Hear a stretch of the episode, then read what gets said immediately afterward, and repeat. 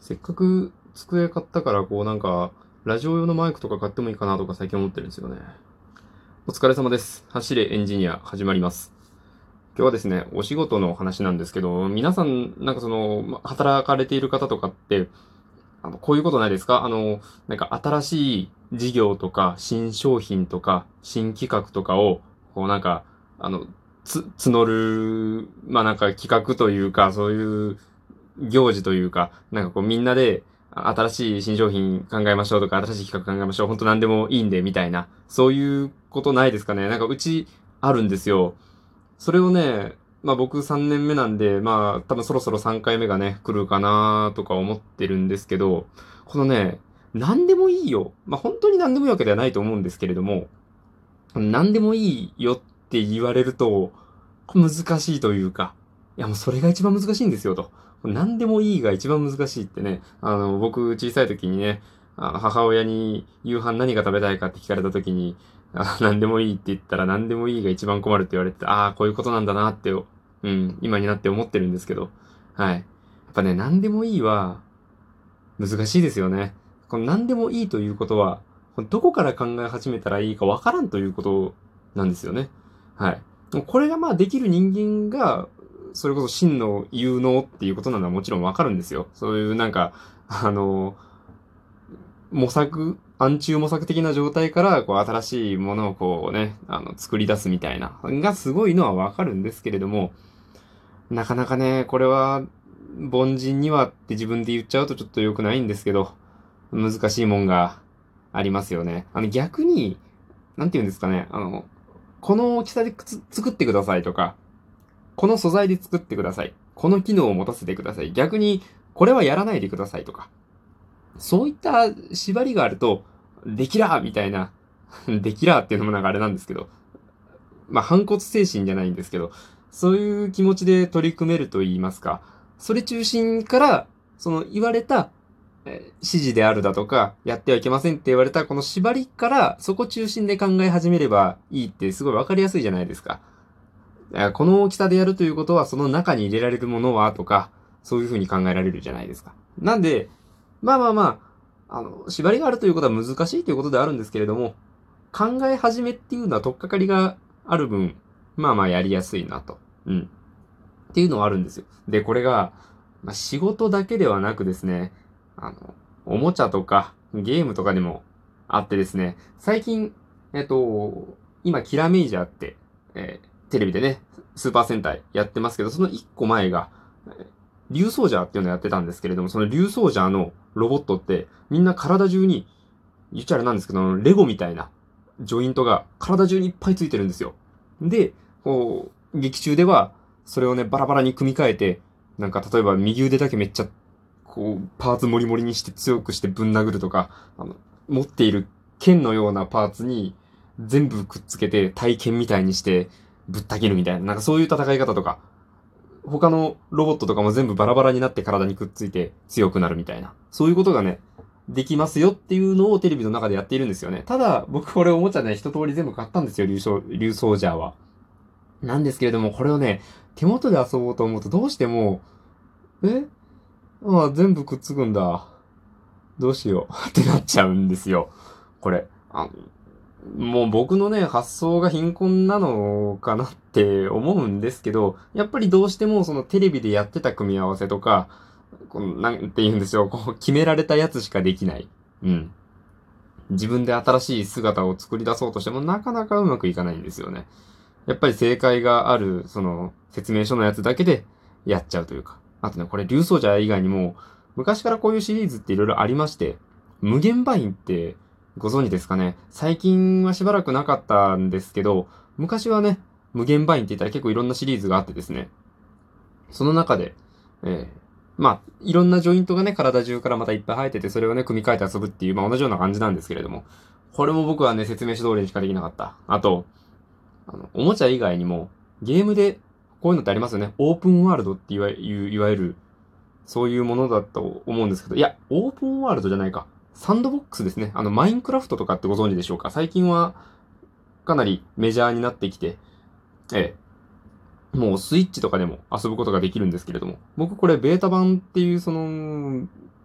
えー、正式リリースの前から、高校2年生ぐらいの時ですかね、から少し遊んでいたんですけれども、これもね、自由すぎるんですよ。どんなゲームかと言いますと、まあなんか全てのものを自分で手作りして、自分の思い通りの世界を作りましょうっていう感じなんですね。なんか岩を砕いて、自分で武器とか作ったり、家を建てたり、それも全部ブロック状になっててレゴみたいな感じで遊べるんですよ。これね、本当にお子さんとかの教育にも使えるような、なんか、えー、スウェーデンだったかどっかの学校とかでも教材として使われてるらしいんですよね。それぐらい、まあ、こう、教育的なものだとしても認められているんですけれども、いやー、難しいんですよね。あの、いわゆる、これは、俗に言うマインクラフト界でいう豆腐建築って言うんですけど、あの、四角をただ積んだだけのお家、お豆腐みたいな形になるんですよ。センスのない人間が作ると。お豆腐に、扉がついてるだけ。あとはまあ窓が申し訳程度に開いてるだけみたいな。あの作って、いやー自由すぎるっていうのも考えもんだなと思いながら、こう眺めて、畑とかを作ってみて、うん、何すりゃいいのかなと思って飽きてやめちゃう。みたいなことをね、しばらく、まあ、もうかれこれ4、5回はやってるんですよね。思い立った時にやってはみるものの、長続きしないというか、うん。そんなことしてるんです。で、結構ね、今回メインゲームの話になっちゃったんですけど、あの、最近、最近でもないのか、もうスイッチでものすごく人気を博した、ゼルダの伝説、まあご存知だと思うんですけど、ゼルダの伝説はさすがになんか有名なのでね。それの、最新作、ブレスオブザワイルドってやつがあって、これがね、ちょうどいい自由具合なんですよ。やるべきことは明確に示されているんですけど、他にやんなくていいことをいろいろ用意してくれてて、でもやった方が楽しいよみたいなことがいっぱいある。しかも、なんていうんですかね、山を登ったりできるんですけど、山を登って見えた先の景色になんかすっげえ気になるものがあるんですよ。なんだあの塔はとか、なんかあそこすっごい燃えてるとか、あそこ雪降ってるぞとか、なんか気になるものが、新しい世界、景色が見えた時に絶対なんかどっか一個あるんですよ。あそこ行きてーって思って勝手に行っちゃうんですね。そういう、なんて言うんでしょう、マップ設計っていうんですかね、がされてて、感心しましたね。これはもう、最後まで僕でも楽しめたんで、いいゲームでした。ぜひね、おすすめです。っていったところで、今日のね、自由度が高すぎるのも考えもんだぜっていうお話でした。いかがでしょうか？皆さんも自由度の高さに悩まされることはあるんじゃないのかな？僕だけなのかな？ってところで、今日はね、おマシュマロが届いていましたので、そちらのね、ご紹介もちらっとさせていこうかなと思います。えー、読み上げます。生焼さんこんばんは。いつも配信楽しみにしています。新コーナーですが、せっかく毎日投稿されているので、決まった曜日にこれというのが、あ、決まった曜日にこれっていうのだったり、週末はこれっていうのがあるといいなと思いました。演技されているので、それに関連したコーナーがあれば楽しいかなと思います。ということで、えー、お便りありがとうございます。本当にありがとうございます。これ、明暗というか、なんか、送ってきた方にこういうこと言うのもあれですけど、賢いなと思いましたね。うん。僕そうですね、毎日投稿しているので、ほら、昔あった、笑っていいともみたいな。あれもね、曜日でコーナーが全部決まってたと思うんですけれども。まあ、さすがにね、全部決めるっていうのもあれなんで、おっしゃっているようにね、この曜日はこれとか、あの、週末はこれ。うん。週末はこれいいと思います。ちょっと僕、前にやろうと思って、まだ全然動けてない、あの、日朝の話をする番組みたいな。あれも、まあ、個人でやるんだったら、日曜日に、その、日朝のコーナーにするとか、そういったようなことだと思うんですけれども。うん。いいなと思います。あと、このね、最後の分で演技されてるので、それに関連したコーナーをということなんですけれども。うん。演技に結びつけるのも、いや、楽しいと思うんですよね。今ね、パッと思いつかないんですけど、例えば、なんでしょう、こう、えー、リスナーの方から募った、なんかセリフを読んでみるとか。うん。なんか、スプーンとかってそういう機能があったんじゃないでしたっけ？うん、なんかそういうのもやってみたら楽しいんじゃないかなと思います。あんまりね、こうなんか、甘いセリフみたいなのは僕は得意分野じゃないので、なんていうかこう、ちょっと、あの、コメディ寄りのね、セリフとかを、こう送ってくださると読みやすいかなとかね、思うんですけど、うん、演技、今日の演技みたいな、なんか、毎週短編でね、ソロの声劇とかできたらね、面白いんですけどね、なかなか、ちょっとね、毎週ストーリーとか考えるの難しいっすよね。言いたいセリフとかはあるので、なんか今日の言いたい、今週の言いたい一言みたいな。そういうのはあればいいかもしれないですね。うん。ああ、これいいかもしれないね。うん。ありがとうございます。というわけでね、これすごくいいご意見でした。はい。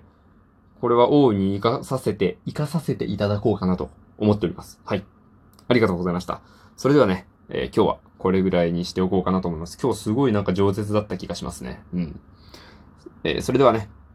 えー、おましまろや DM などでご意見、ご感想、相談、質問などなどを受け付けております。えまた、クリップや、えリアクションなどなど、Twitter のシェアとかもね、よろしくお願いいたします。それでは、ご清聴ありがとうございました。お疲れ様でした。失礼いたします。